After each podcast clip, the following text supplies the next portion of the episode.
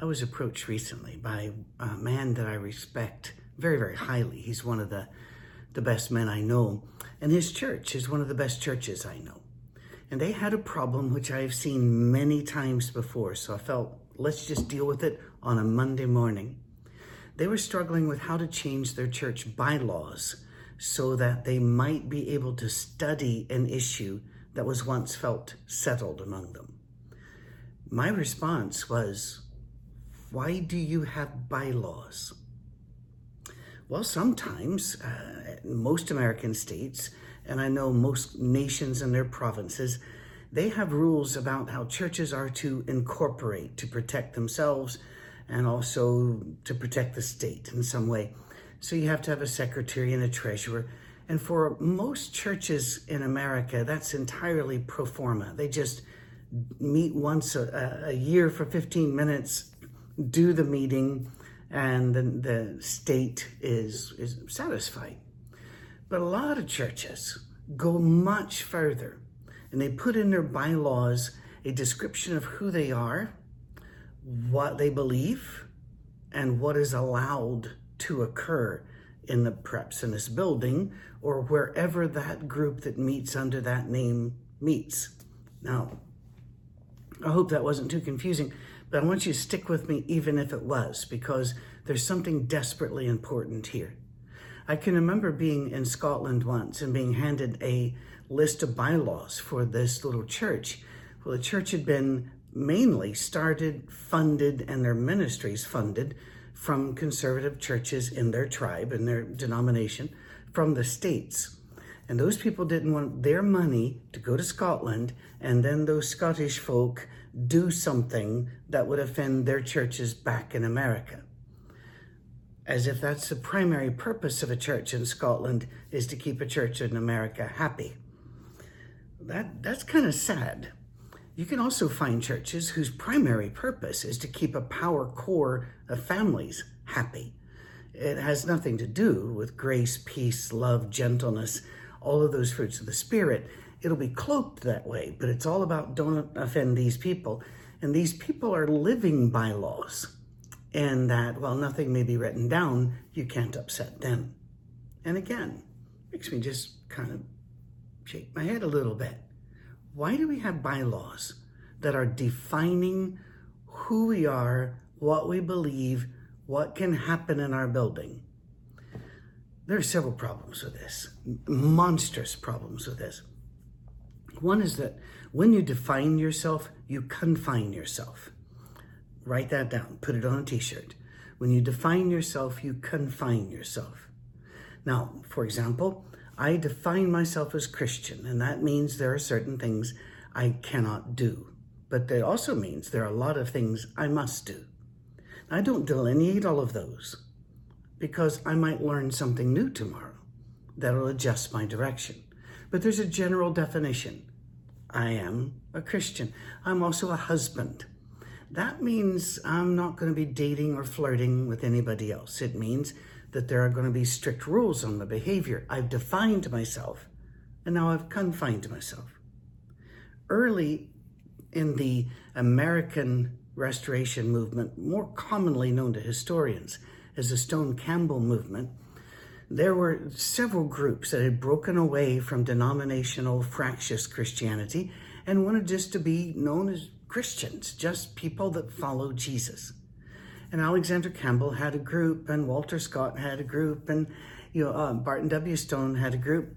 And one of the greatest pieces of literature that came out of all of this is some. And please look it up. It'll take you a few minutes to read but you are going to be blown away by its wisdom.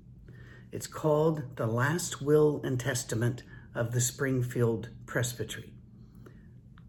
Google that, duck, duck, go that, whatever you use. The Last Will and Testament of the Springfield Presbytery. What happened?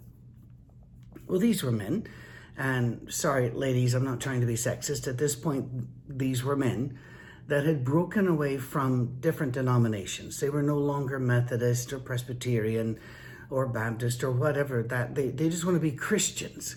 And so they formed themselves in this region a group of people who just wanted to be Christians, and they called it the Springfield Presbytery. And then they realized by the very forming of it and the defining of it, they had cut themselves off from believers who weren't where they are or were yet. And so they wrote a here is why we are dissolving our group because we don't want to be divided by anything from any other believer in Christ not even an attempt to define ourselves as people who are just believers. It is a brilliant piece of literature, and I really wish people knew it better. I also want to ask you something else. If your bylaws are there to protect the character of your church so that it can be presented to Jesus one day as the church he gave us, where in the world do you ever get the idea that's what he wanted? I, I was raised to believe that we had to restore the ancient order. We had to worship in a certain way. We had to believe a certain way. We had to organize a certain way. And all of it was the New Testament way. And that, once that's all done and pristine, well, then God will be happy with us and we can hand back to Him exactly what He handed to us. Well, Alexander Campbell and some of those in the Stone Campbell movement also believe that, but they believe that by doing this, we'd make Jesus show up quicker. He's going to show up when he shows up. But I have to ask again isn't there something in the Bible that teaches us that making the church exactly a model of what the New Testament church was, whichever New Testament church you're picking, because Corinth didn't look like Ephesus, that didn't look like Philippi, but okay. And this pristine church handed back to God, and that's what he really wants. Isn't there something in the Bible about that? Oh, there is. The parable of the talents. And you know what the parable of the talents says? Don't do that.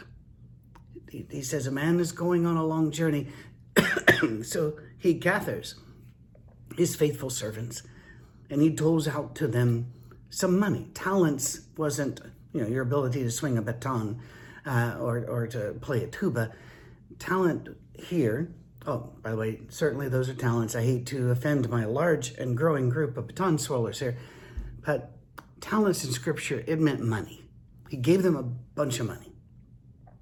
Manage this, he says. When he comes back, some of them have put everything at risk and it's grown, and he is so happy with them. But one of them goes, Oh boy, our boss is a scary boss. And so I'm going to bury this and protect it. And when he comes back, I'm going to hand him what he gave us pristine, clean, and unchanged. And the boss was furious because Jesus never intended to hand us a faith that we would immediately put into lockdown, never risk, never change, that we would surround with bylaws, written or unwritten, and creeds, written or uncreed, and say, nothing changes here. And that's what Jesus wants. When he expressly told us, and there's another variation of the talent parable where it's the same thing, don't do that. We're not asked to confine ourselves by our own definitions or by the definitions of our parents and grandparents. I truly expect that the church of my grandchildren will look different than my church. And I think that's exactly what one is supposed to do. Junk the bylaws and just say, We are Christians, we follow Jesus, and it is our intention to move at the speed of the Spirit of God, whichever direction we think He's moving, and to stop when He stops, and to back up when He backs up, and charge forward when he charges forward. you can only do that if you are deeply wrapped in prayer and you really know your scripture and the way scripture works. Because it's not a law test, it's a narrative. It's a moving forward. His people were always moving. Is this risky? Yeah. But we're not called to be safe people. So move at the speed of the Spirit, move at the speed of love. That's what God wants. Will some people who want comfort and predictability be upset? Yes. I'd rather upset them than the master to whom I am responsible. Because you know that parable of the talents? It's found in Matthew 25. What's also found in Matthew 25? The judgment scene, where Christ turns to people and says they are saved because they loved others. They served and sacrificed for others. He never mentions doctrine, worship, organization. In other words, Jesus doesn't operate by bylaws. So why do we have them? Let's just let the Lord of the harvest have the church, and we'll put it at risk when we think the Spirit wants us to, and we will do different things when we think the Spirit wants us to, or scholarship catches up and we learn that what we thought this verse said, those words mean something else. And we need to change. And we just change. We don't do a committee meeting. We don't go through eight months of angst. By the way, if you feel a big change is necessary in your church, teach first. Plow the ground first. If there's a big change coming, when I left Michigan after 10 years, and we dearly loved that church and love it still, and its people, we spent months preparing them for us to leave, telling them what was happening, moving other people into the teaching positions a little bit more week after week, so that by the time we left, everybody understood what was happening and everybody was in position to keep the church moving forward. Why? Well, because we felt the need to move, but we didn't feel the need to blow up a church. So, smart risk. But let the Lord of the harvest be in charge of the harvest. We don't need any bylaws. We need Jesus, and we need the Jesus story, and we need to live the Jesus story. Have a great week.